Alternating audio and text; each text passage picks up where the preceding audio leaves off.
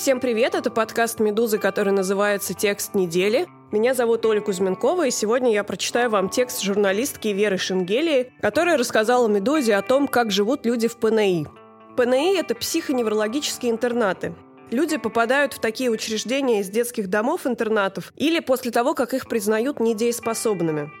Недееспособность означает лишение почти всех гражданских прав. Люди проводят в таких учреждениях почти всю жизнь. Год назад правительство объявило о реформе ПНИ, и московские власти выбрали несколько интернатов для пилотного проекта. В этом тексте журналистка Вера Шенгелия рассказывает о том, почему эта реформа провалилась. Важное примечание. Вера Шенгелия не только журналист, но еще и участница волонтерской группы при ПНИ номер 22.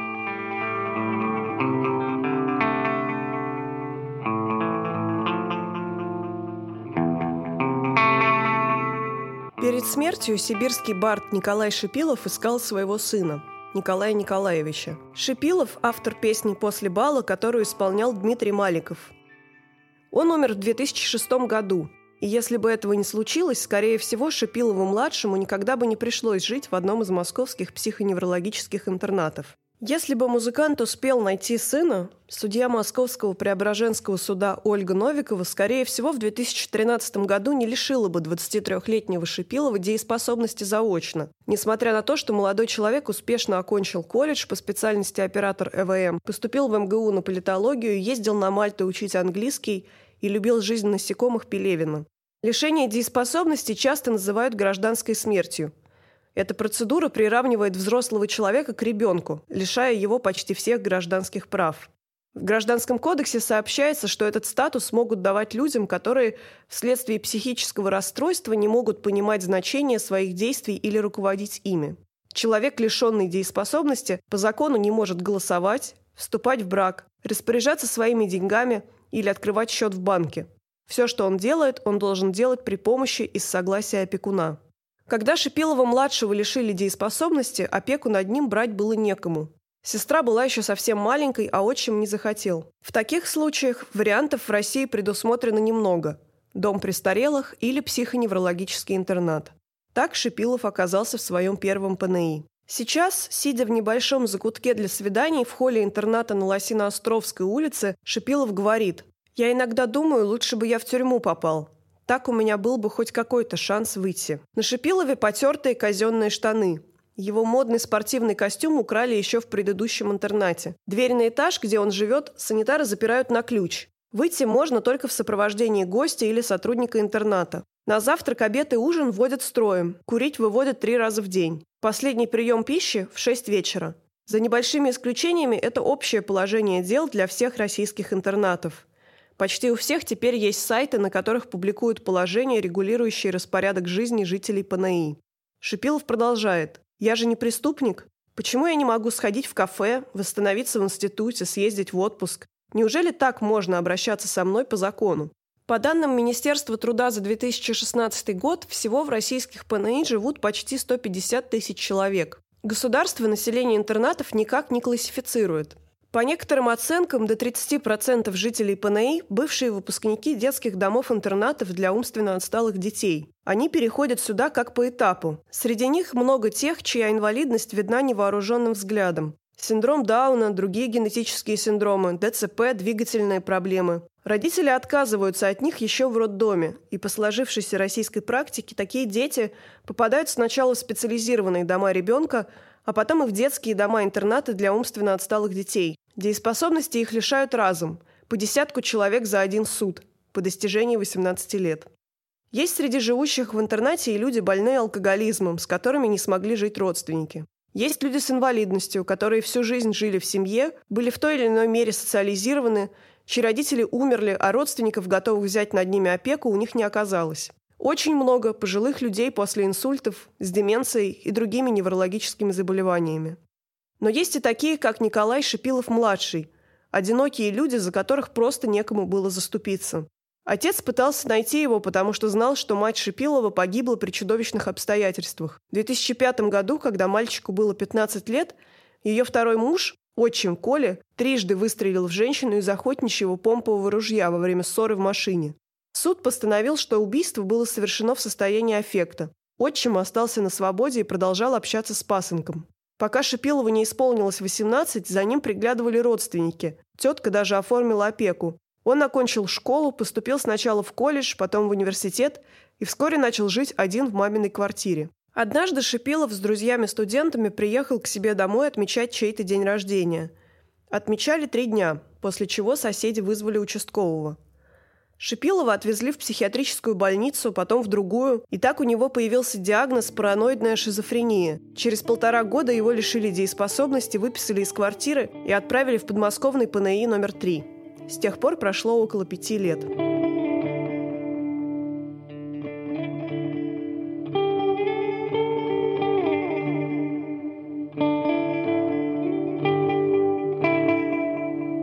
ПНИ – это смесь больницы и тюрьмы. Так назывался один из материалов журналистки коммерсанта Ольги Алиновой, постоянно пишущей о проблемах психоневрологических интернатов – изнасилование, самоубийство, принудительные аборты и так далее. Алинова признается. «Раньше мне казалось, что что-то изменится, сдвинется. Но теперь я понимаю, что это совершенно безнадежное дело. Оно просто съедает человека изнутри».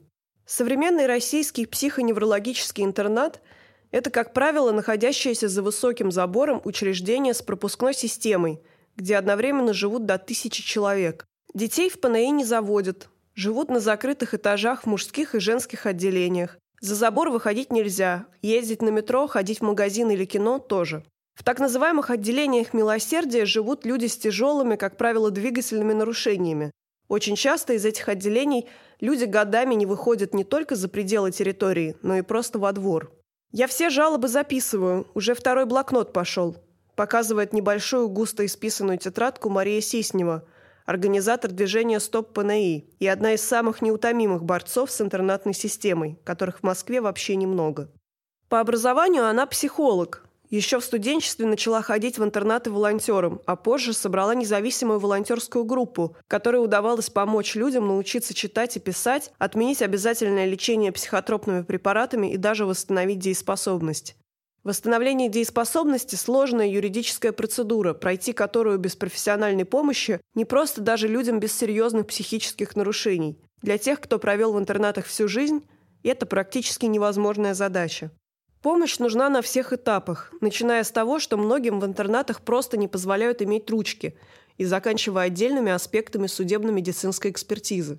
Подопечные жалуются активистке на то, что их запирают на этажах, что им не говорят, какие таблетки им дают. Но больше всего в тетрадке жалоб на то, что интернаты с восстановлением дееспособности не помогают вообще никак.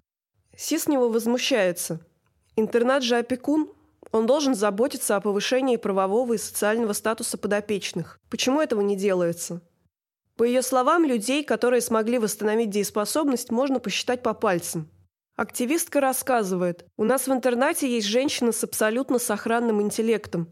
Я ее наблюдаю в течение года. Ни приступов, ничего.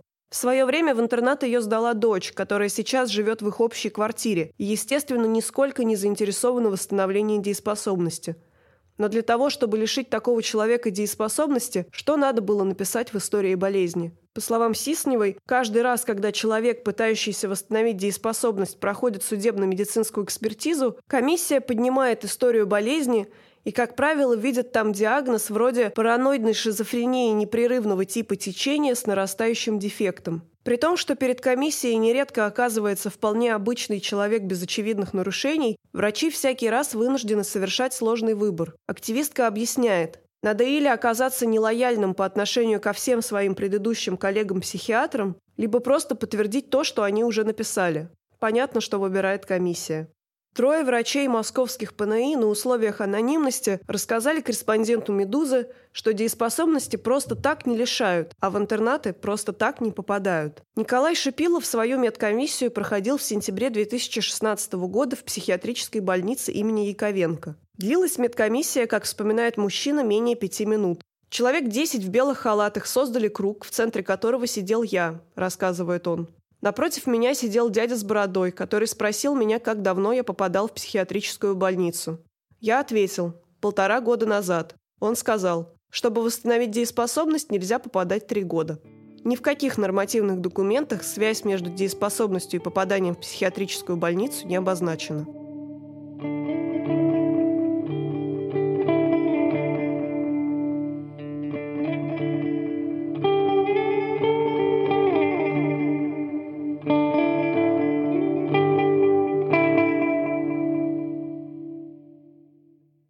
В октябре 2014 года в Звенигородском ПНИ на закрытом этаже одного из корпусов изнасиловали молодого человека. Об этом узнала журналистка Алинова. Она написала про эту историю в «Коммерсанте», после чего в интернете начались проверки, а в Министерстве труда Московской области – дискуссии. Дошло до того, что проблему интерната обсуждали на совещаниях у федерального вице-премьера Ольги Голодец. Алинова вспоминает, Люди из Минтруда Московской области поначалу говорили, что журналисты ангажированные, что они охотятся за жареным. Наконец, Ольга Голодец довольно резко сказала, «Вы вообще в своем уме? У вас там людей насилуют». В Звенигороде стали происходить изменения. Сначала пришел новый директор, через какое-то время открыли этажи. Теперь люди могли свободно выходить на улицу и ходить друг к другу в гости на разные этажи. Их перестали заставлять пить таблетки. Кто не хочет, тот не пьет. Алинова рассказывает. «Мы как-то приехали первый раз после всех этих перемен, а на улице из 400 человек гуляет около 100. Я стою в дворе интерната, люди ко мне подбегают, здороваются, а у меня по щекам катятся слезы. Осенью 2015 года Алиновой снова позвонили волонтеры, которые случайно встретили в московской больнице девушку из московского ПНИ номер 30. Та рассказала, что ее привезли на принудительный аборт. По словам журналистки, к этой истории тогда подключились практически все публичные фигуры, занимающиеся в Москве правами людей с инвалидностью.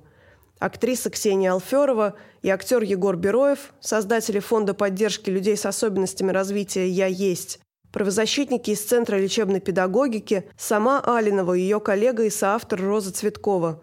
Активисты звонили начальнику Московского департамента труда и соцзащиты Владимиру Петросяну – добиваться встречи с девушкой и с директором интерната. Алинова рассказывает, на первой же встрече с директором мы поняли, что здесь никаких изменений не будет, что мы скорее сломаем себе зубы, чем что-нибудь поменяем. Директором ПНИ оказался депутат Мосгордумы Алексей Мишин, 37-летний врач-психиатр из Ульяновска, который к тому моменту руководил интернатом уже около пяти лет. Как рассказывают сразу несколько активистов, с которыми поговорила «Медуза», Мишин воспринимал любые действия общественников как вторжение на его личную территорию и считал, что аборт необходим, а сама девушка ничего не понимает. Несколько месяцев ее то привозили в больницу, то увозили обратно. В итоге она все же родила ребенка. Тем временем наступили новогодние каникулы, а после них выяснилось, что в 30-м ПНИ скончалась Елена Шеймухаметова, у которой был синдром Дауна. Как следует из отчета Общественной палаты, опубликованного после расследования этих событий, 25 декабря Шаймухаметову, выписавшуюся из психиатрической больницы, поместили в изолятор. Отчет сообщает, новогодние и рождественские праздники она провела в помещении изолятора. На 18-й день содержания в изоляторе, то есть 12 января 2016 года, она покончила с собой, повесившись на больничном халате, оставленном персоналом. По внутренним правилам ПНИ номер 30 любой человек, который приехал в интернат после больницы или домашнего отпуска, должен провести в карантине три дня. Они просто забыли об этой женщине, считает Алинова. Оставили ее на все каникулы в крошечной комнатке 3 на 3 метра, в которой не было ничего, кроме кровати и туалета. В начале февраля 2016 после того, как представители Общественной палаты инициировали проверки ПНИ номер 30, Министр труда Максим Топилин заявил о том, что психоневрологические интернаты необходимо реформировать. Через несколько месяцев Алиновой позвонил глава городского департамента соцзащиты населения Владимир Петросян и предложил войти в рабочую группу по реформе, созданную при правительстве Москвы. Таких групп было создано две. Федеральная должна была сформулировать общие подходы реформирования ПНИ и разработать на их основе концепцию – Московская же занималась конкретным пилотным проектом, на котором предполагалось обкатать новые идеи и понять, какие из них работают. Выбрали для такого проекта ПНИ номер 18. В него тогда только пришла новый директор Лариса Горчакова, лояльная к работавшей на территории интерната независимой волонтерской группе, неформальным лидером которой была Сиснева. Алинова не была уверена в том, что выбран правильный подход к реформе – Журналистка считает, что необходимо было выбрать несколько ПНИ в разных регионах, чтобы Москва почувствовала конкуренцию и боролась за улучшение. Но поучаствовать в проекте она все же согласилась. Кроме нее и Сисневой в московскую рабочую группу вошли представители других НКО, занимающихся социальными проблемами. Председателем стал сам Петросян. Состав группы утвердили летом 2016 года. А уже осенью, когда ее участники вернулись из отпусков, выяснилось, что к пилотному проекту присоединили тот самый ПНИ номер 30 под руководством Алексея Мишина. Никто из общественников этого не хотел. По словам Сисневой, нет ничего хуже, чем профанация реформы. Однако членам группы сказали, что решение принято, и они начали работать. В обоих пилотных интернатах возникли группы правовой поддержки из жителей и стали проводиться проверки с мониторингами. Сейчас с момента начала реформы прошел ровно год. В методичке Организации экономического сотрудничества и развития сформулированы несколько условий успеха институциональных реформ при всей неизбежной разнице в конкретных процедурах. У успешной реформы должен быть сильный и влиятельный лидер. Реформа должна быть написана на основании компетентных исследований и анализа. Реформа должна опираться на работающие инструменты и механизмы. У реформаторов должны быть внятные каналы коммуникации – между собой, с получателями реформы, с обществом и прессой. Реформа должна проходить в условиях финансовой прозрачности. Объявленная реформа ПНИ этим требованиям соответствует плохо.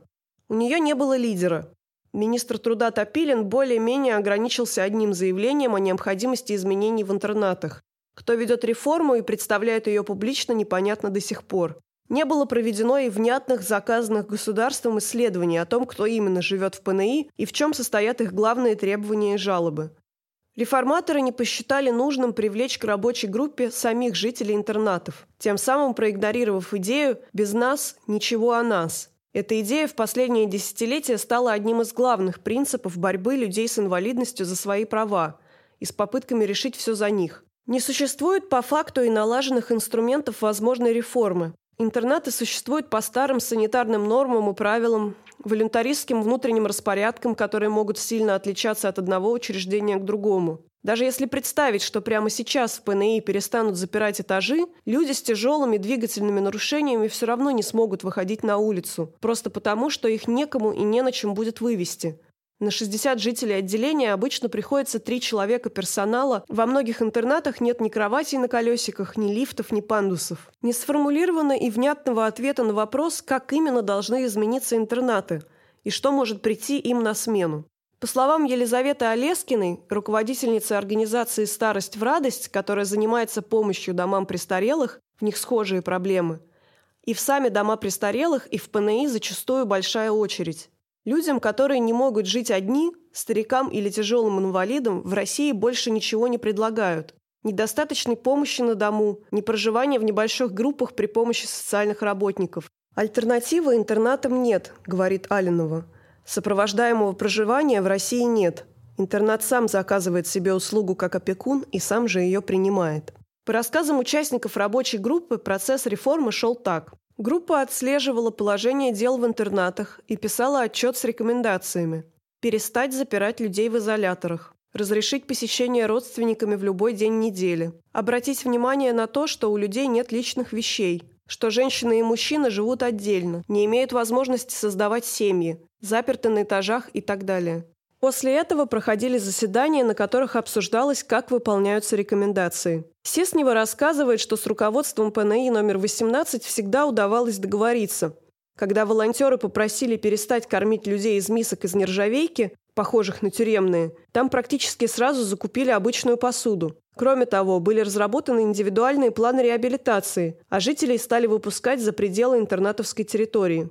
Все, что директор может сделать на своем локальном уровне, она делает. Но для системных решений нужно, во-первых, указание сверху, потому что ни один директор не будет принимать серьезных решений без согласования с министром. А во-вторых, есть какие-то вещи, на которые просто нужны деньги, говорит Сиснева. По ее словам, оценить, насколько руководство готово идти навстречу реформе, можно в сравнении с ПНИ номер 30. Там, по словам волонтеров и членов рабочей группы, не изменилось вообще ничего. Было ли возбуждено уголовное дело после самоубийства Шеи Мухаметовой, до сих пор не ясно. Этажи по-прежнему заперты. У людей нет мобильных телефонов. Рабочей группе удалось добиться от Мишина только минимальных точечных изменений. Например, в интернате разрешили родственникам посещение в любые дни. Поняв, что создание рабочей группы никак не облегчает жизнь людей в интернатах, Алинова написала заявление на имя Петросяна, поблагодарила за доверие и вышла из рабочей группы. Журналистка резюмирует. «Я думаю, что департамент не хочет реформы. Они просто хотят, чтобы их не ругали, чтобы говорили, что они заботятся об инвалидах. Чисто, уютно, кормят хорошо. Свобода передвижения, дееспособность, трудоустройство – это слишком сложно, этого никто не хочет. А еще я думаю, что в интернатах очень удобно воровать».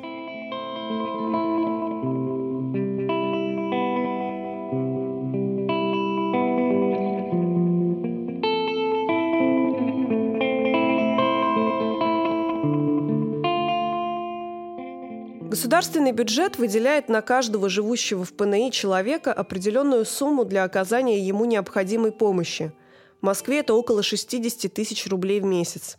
Кроме того, по закону интернат забирает себе три четверти всех доходов подопечных. Обычно речь идет о пенсии, но дееспособные жители ПНИ, у которых есть работа, отдают учреждению большую часть зарплаты. Наконец, чаще всего сотрудники ПНИ, обычно это директор – являются опекунами недееспособных и получают право распоряжаться всем их имуществом, например, доставшимися им по наследству квартирами или деньгами на счетах. Разговоры о том, как внутри системы интернатов вращаются огромные суммы денег, расход которых никто не контролирует, редко подтверждаются реальными цифрами. «Медузе» неизвестен ни один ПНИ, который прошел бы процедуру независимого финансового аудита – в распоряжении «Медузы» оказалось два комплекта ксерокопий документов приблизительно одинакового содержания. В них прописано, что Алексей Мишин, директор московского ПНИ номер 30 и опекун двух его жителей, признанных недееспособными, их имена Роман Богомолов и Елена Ильинская, согласился на то, чтобы сотрудница интерната Елена Караваева получила право действовать от имени этих людей и распоряжаться их имуществом. Караваева, в свою очередь, заключила два договора о пожизненной ренте – по одному из них двухкомнатная квартира в Северном Чертанове в Москве, принадлежащая Богомолову, после его смерти перейдет во владение некой Светланы Досаевой, которая за это обязуется ежемесячно выплачивать жителю ПНИ один прожиточный минимум, то есть 15 тысяч рублей. По второму то же самое происходит с квартирой Ильинской, только она переходит в собственность Кристины Волковой. Согласно Государственному реестру недвижимости, Досаева и Волкова владеют этими квартирами уже сейчас, хотя Богомолов и Ильинская живы. Юрист и управляющий партнер компании «Бест Недвижимость» Яна Мандрыкина говорит, что по сути это подарок. По ее словам, рента – это как купля-продажа, только растянутая во времени. Момент перехода собственности осуществляется в момент подписания договора – Медузе не удалось обнаружить родственные связи между жителями ПНИ и бенефициарами договоров, которые могли бы объяснить такие условия сделки. Зато легко обнаруживается связь между директором ПНИ номер 30 Алексеем Мишиным и новыми владельцами квартир. Светлана Досаева упоминается как участница команды Мишина в отчете о мероприятии, которое директор интерната и депутат Мосгордумы провел для ветеранов войны – Сотрудники городского парламента на условиях анонимности подтвердили «Медузе», что Досаева – это помощница Мишина. В том же отчете о благотворительном мероприятии упоминается еще одна участница команды Мишина – Наталья Волкова. Волкова – бывшая сотрудница ПНИ номер 30. В распоряжении «Медузы» есть ее автобиография, которую она писала при приеме на работу. В ней она указывает, что у нее есть дочь Кристина Волкова, работающая кинологом в МВД. По словам юриста Мандрыкиной, формальная сделка, в которой подчиненная опекуна недееспособных граждан передает их квартиры другим подчиненным опекуна, не нарушает закона, однако ее содержание вызывает подозрения. Юрист поясняет, есть такое понятие «притворная сделка». Смысл ренты в том, что в обмен на свое имущество собственник может получить содержание и уход. Но в этом случае содержание смехотворно, а главное, бывшие собственники квартир в нем и не нуждались. Они и так живут в ПНИ. Не вполне ясны и действия опеки муниципалитета Центрального Чертанова. Именно там находится ПНИ номер 30. Чиновники должны контролировать, не нарушает ли опекун права своих подопечных. Мандрыкина недоумевает. Как опека могла такое пропустить? Она для того и поставлена, чтобы не было отчуждения в ущерб подопечному. К тому же отчуждение получается в пользу аффилированных лиц. Начальник Чертановского отдела опеки и попечительства Анна Симоненко в разговоре с «Медузой» не смогла вспомнить Богомолову и Ильинскую, но отметила, что теоретически ничего противоправного в таких договорах нет. У этих людей есть опекун, их интересы учтены, у них есть номинальные банковские счета, на которые им должны переводить деньги, пояснила она. Симоненко добавляет, что деньги могут пригодиться жителям ПНИ, если они восстановят дееспособность и покинут интернат. Как указывает Мандрыкина, в случае, если бы опекун сдал квартиры жителей ПНИ в аренду, его подопечные могли бы получать за это гораздо больше, чем 15 тысяч рублей. Как удостоверилась «Медуза», сейчас в обеих квартирах установлены новые пластиковые окна. Что в них происходит, неясно. Свет вечером буднего дня не горел ни в одной. Директор ПНИ номер 30 Алексей Мишин не ответил на запрос «Медузы» об интервью. В начале июня Росбалт сообщил, что по материалам прокурорской проверки в Москве возбуждено уголовное дело о мошенническом завладении квартиры пенсионерки, признанной недееспособной и проживающей в ПНИ. С женщиной был заключен незаконный договор – по условиям которого получатель ренты передает бесплатно в собственность плательщика свою квартиру. Фамилии и номера интерната в пресс-службе Московской прокуратуры изданию не сообщили. А 23 июня Алексей Мишин сменил работу. И теперь он возглавляет расположенный рядом с Коломенским ПНИ номер 16. Бывший директор учреждения Ольга Лебединская, в свою очередь, стала директором ПНИ номер 30. Несколько источников, связанных с Департаментом соцзащиты, сообщили «Медузе», что там знают о том, что документы о квартирах попали в распоряжение журналистов. Пресс-служба департамента не ответила на запросы «Медузы». Один из волонтеров, работающий в ПНИ номер 30, легко вспомнил жителя интерната Романа Богомолова, передавшего квартиру помощнице Мишина. Мы однажды спросили его, чем бы он хотел заниматься с психологами. Он ответил сексом и еще играть. Такой приблизительно уровень понимания происходящего. На фотографии Богомолова, которую волонтер прислал «Медузе», грузный мужчина с лицом десятилетнего ребенка, укрытый одеялом до подбородка. Помимо проекта содержательной реформы ПНИ, московские интернаты в этом году реформировали экономически. С 2017 года в городских домах престарелых и ПНИ, подчиненных Департаменту соцзащиты, перевели на аутсорсинг всех санитаров и другой младший медицинский персонал. Теперь уже сотрудники частных компаний выдают таблетки, дежурят в коридорах, кормят и моют лежачих больных. Замглавы департамента Алексей Бесштанько заявлял, что задача этих изменений – экономия бюджетных средств.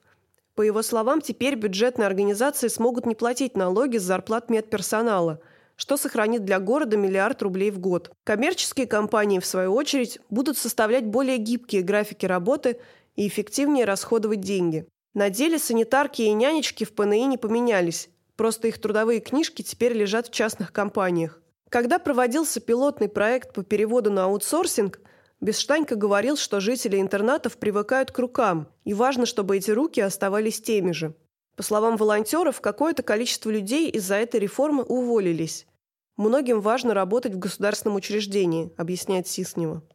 То, что к новым работодателям захотели перейти не все сотрудники интернатов, подтверждает Алексей Сиднев. Сиднев – генеральный директор компании Senior Group, получивший MBA и почти 10 лет проработавший в Лондоне, а сейчас создает в России частные дома престарелых. Участвовала его компания и в тендерах, связанных с ПНИ, и выиграла конкурсы на общую сумму 384 миллиона рублей.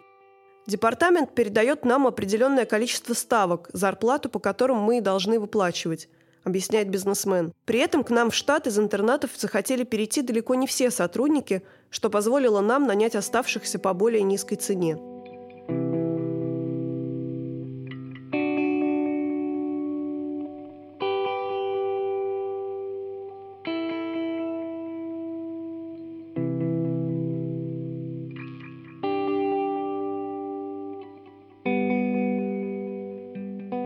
В июле 2016 года художница Катрин Нинашева, которая также помогала организовывать уроки пения в ПНИ номер 18, побывала на пикнике с волонтерами во дворе интерната. Они делали сэндвичи, пили газировку, болтали. Нинашева написала об этом в «Вилладже».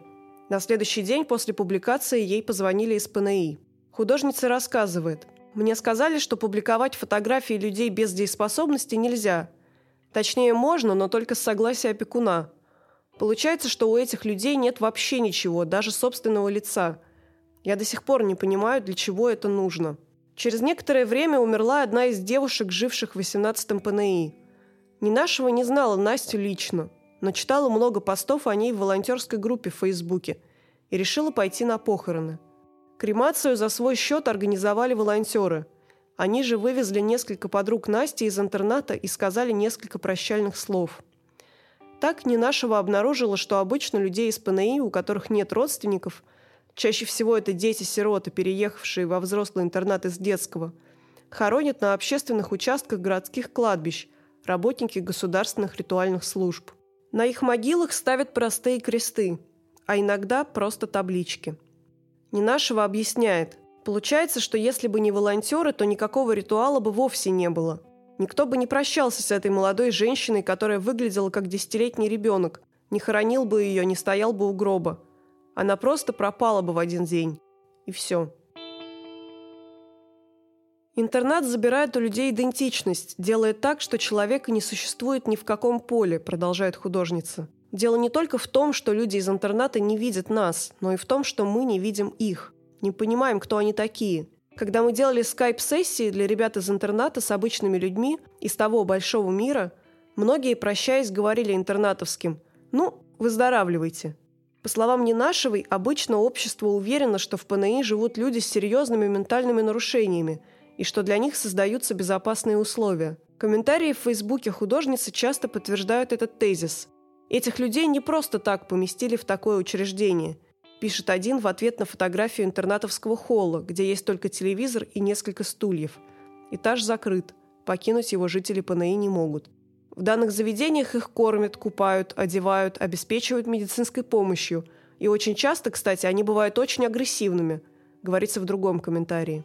Волонтерские занятия с жителями ПНИ, как правило, не выходят за пределы того, что люди обычно делают на уроках труда – они готовят еду, занимаются простым ремеслом, учатся читать, писать или составлять письма. Ненашева решила совместить свое волонтерство с современным искусством. Теперь она строит свои работы именно вокруг интернатов и их жителей. 23 июня сотрудники полиции задержали Ненашеву на Красной площади в очках виртуальной реальности, сославшись на то, что, цитата, «в виртуальной реальности здесь находиться нельзя». В очках художница видела кадры, снятые в московских интернатах. По Москве она путешествовала в рамках своего проекта «Между здесь и там». Жители интерната говорят художнице, где хотели бы оказаться, например, на Красной площади, в метро, на Большом каменном мосту, на протестном митинге, а не нашего передвигается по этим местам на ощупь, глядя в маске-очках на бесконечные заборы и коридоры ПНИ. Описывая проблемы интернатов, Ненашева чаще всего пользуется термином «забор». Одна из ее акций была посвящена его физическому преодолению. Художница праздновала свой день рождения у стен ПНИ, играя с его жителями в бадминтон через забор и передавая им праздничную еду. В социологии это называют по-другому – концепция тотального института. Этот термин ввел канадский ученый Ирвин Гофман в конце 50-х. Он исследовал интернаты для людей с ментальными особенностями, тюрьмы и армейские лагеря. Во всех этих сообществах Гофман выявил общие черты, главная из которых – сокращение личного пространства вплоть до уничтожения, ликвидация идентичности человека. В тотальном институте практически невозможно поменять социальную роль. Николай Шипилов, которого система считает человеком, неспособным понимать значение своих действий, последние три года писал письма официальным лицам, общественным деятелям и журналистам. Шипилов самостоятельно выяснил, как по закону можно восстановить дееспособность – чем регламентируются правила интернатов, кто и как может взять над ним опеку, и начал действовать. В своем первом интернате, подмосковном ПНИ номер 3, он вызвался помогать администрации с настройкой компьютеров, научился выходить в интернет, завел аккаунты в Фейсбуке и ВКонтакте, нашел в социальных сетях своих родственников со стороны отца, друзей по университету, соседей. Потом Шипилов связался с помощником депутата Госдумы Анатолия Гришневикова, и попросил содействия в переводе в какой-нибудь из московских интернатов, чтобы быть поближе к немногочисленным навещающим его знакомым. Его перевели в московский ПНИ номер 22, где у мужчины тут же отобрали телефон и начали делать уколы, от которых у него тряслись руки и с трудом шевелился язык. О том, чтобы выйти во двор, даже не шло речи. Тогда Шипилов написал еще одно заявление и сумел перевестись в 12-й ПНИ, где режим был относительно гуманным. Впрочем, предприимчивость молодого человека не произвела на московских врачей и судей никакого впечатления. Изменить свою социальную роль ему так и не удалось. В 2016 году суд отказал Шипилову в восстановлении дееспособности, постановив, что он не может понимать значение своих действий и жить самостоятельно.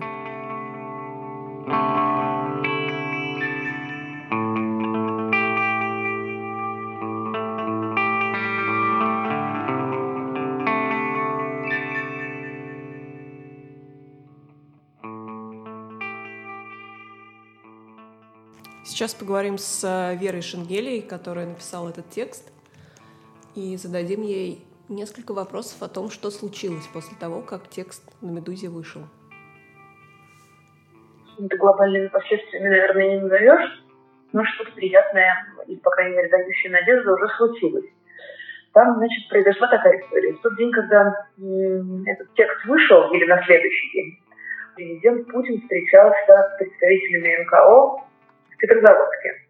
И Мария Островская, которая э, президент такого фонда перспективы питерского, который много лет, уже около 30 лет, занимается помощью э, людям, которые живут с ним, э, и которые столько же лет говорят о реформе с ним, она передала этот текст э, Путину, в там есть видеозапись, где она говорит, что вот Владимир Владимирович, я прошу, прошу вас прочесть этот текст и прошу обеспечить безопасность журналистов.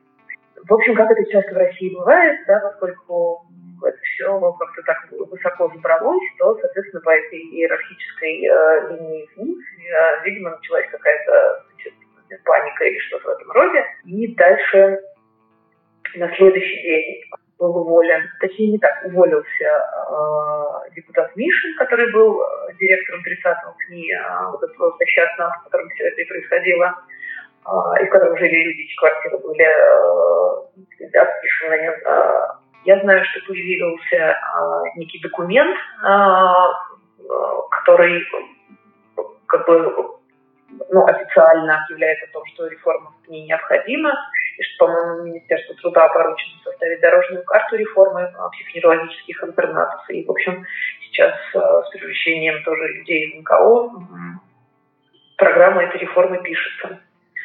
А из таких мелких каких-то изменений, ну, то, что я заметила, Значит, вот когда я приехала навещать в очередной раз Николая Шипилова, главного героя моего текста, а, то он, значит, стоял с выпущенными глазами и говорил, представляешь, ко мне пришел психолог, мне выдали пенсию, и мы сходили в магазин с психологом, и мне купили смартфон. Звучит как какое-то чудо, хотя на самом деле чудом не является. Это пенсия Коли, который ему и принадлежит. И, в общем, странно, что только сейчас, после такого текста, и после того, как, значит, он попался на глаза Путину, 29-летнему молодому человеку купили, наконец, его первой жизни смартфон. Потом Коль прислал мне еще фотографию из интерната, как он гуляет во дворе. А я говорю, неужели тебя выпустили погулять? Он говорит, да, не только меня. И прислал следующую фотографию, на которой было видно, что гуляет все Коль на отделение. В общем, тоже такая приятная штука. На следующий день а, Коль написал заявление о восстановлении дееспособности, интернет его поддержал и очень быстро прошел комиссию. И вот 29 августа будет суд. А, ну, точнее, первое э, судебное заседание о возвращении дееспособности. Я очень надеюсь, что из этого что-нибудь а, получится. Это, это все, конечно, абсолютно невероятно. А как вам кажется, это все-таки локальное действие? То есть это затронуло те ПНИ, которые указаны в тексте, или это все-таки какое-то более масштабное э, движение? Я очень вообще осторожно ко всему к этому отношусь и не очень как бы верю, что ну, как-то на, на моих глазах и на моей жизни что-то действительно сильно поменяется. Потому что даже когда есть большая политическая воля и, и намерение, и горение, все равно это очень сложная реформа, и во всех странах, в которых она была, в Швеции, Дании, ну где угодно, она занимала не один десяток лет. Это даже если на это есть деньги, даже если все этого хотят, и даже если все понимают необходимость, живут в гражданском и демократическом обществе, все равно это занимает не, не один десяток лет. Вот. А насколько это все у нас э, возможно и продлится, я не знаю. Что же касается масштабности, то история такая. Если этой штукой занимается Минтруд, ну, то есть это значит, что это не региональная, а федеральная реформа. И если это, э, эта дорожная карта реформирования психологических интернатов действительно будет написана и подписана и принята Минтрудом, э, то, в общем, есть надежда, что эта реформа будет федеральной, и это коснется всех интернатов. Но пока просто об этом говорить очень рано, потому что ну, немножко пока пошумели, а в общем, с какой легкостью у нас любой шум забывается, я думаю, вы сами знаете. Mm-hmm. Вот. Что же касается каких-то локальных изменений, то как раз вот сейчас пока с ними сложнее, потому что депутат Мишин уволился, уволился по собственному желанию. А квартиры как принадлежали его помощницам, так и принадлежат. И, в общем, тут ничего не поменялось. А, ну, то есть двое недееспособных людей лишены своего имущества, и ничего пока не изменилось. А депутат Мишин никто не судил даже, да, и ничего такого не было. Человек просто написал заявление, что он больше не будет директором ШКИ. Вот. Так что здесь пока я не могу сказать, что я довольна как, какими-то результатами или вижу какие-то изменения. Тут все пока еще очень все печально. Текст, э, вышедший на «Медузе», предваряется предупреждением о возможном конфликте интересов. И там говорится, что вы являетесь волонтером при одном из ПНИ. Как получилось, что вы стали этим заниматься, и как стать волонтером ПНИ? Стать волонтером в ПНИ очень просто. Особенно в Москве я знаю, как это сделать. Нужно найти меня на Фейсбуке и написать мне сообщение, что хотите стать волонтером в ПНИ, а я дальше всему научу и расскажу, что делать. Потому что мы расширяем нашу волонтерскую группу, которая называется «Луковица и эскалатор». Мы хотим больше программ и больше дней, и больше людей, чтобы, которые живут в ней, были охвачены нашим вниманием. И поэтому сейчас нам нужны новые руки, потому что пока у нас всего 8 сумасшедших девиц, и этого явно маловато для интерната, в котором живет 600 человек. Вот. А я сама стала волонтером э, уже несколько лет назад. Я сначала ходила в детский э, такой центр лечебной педагогики и помогала там обычным домашним детям. Потом стала ходить, э, заниматься с детьми э, из интерната номер 15 для э, умственно отсталых детей. Потом мы сделали для них маленький домик, частный детский дом а в Москве, Софийский детский дом.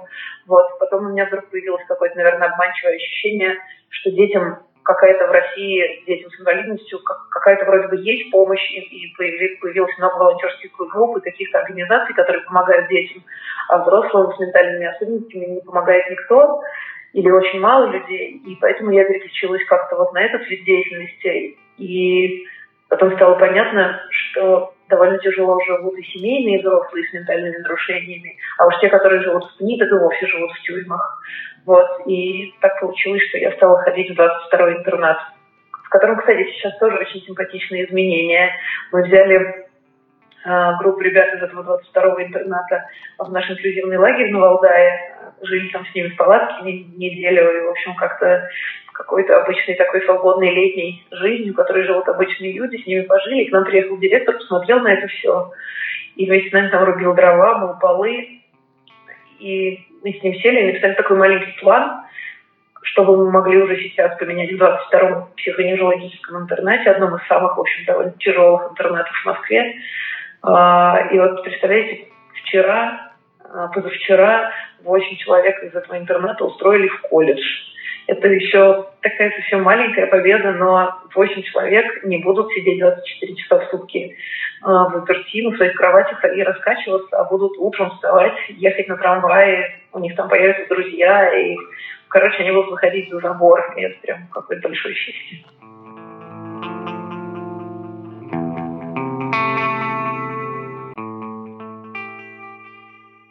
Это был текст журналистки Веры Шенгели о психоневрологических интернатах и о том, почему провалилась реформа ПНИ. Подписывайтесь на подкасты «Медузы» и не забывайте, что у нас есть и другие подкасты. Например, «Дело случая», где Екатерина Крангаус и Андрей Бабицкий обсуждают сложные этические вопросы. Оставляйте свои комментарии в iTunes и пишите нам в Telegram «Медуза loves you».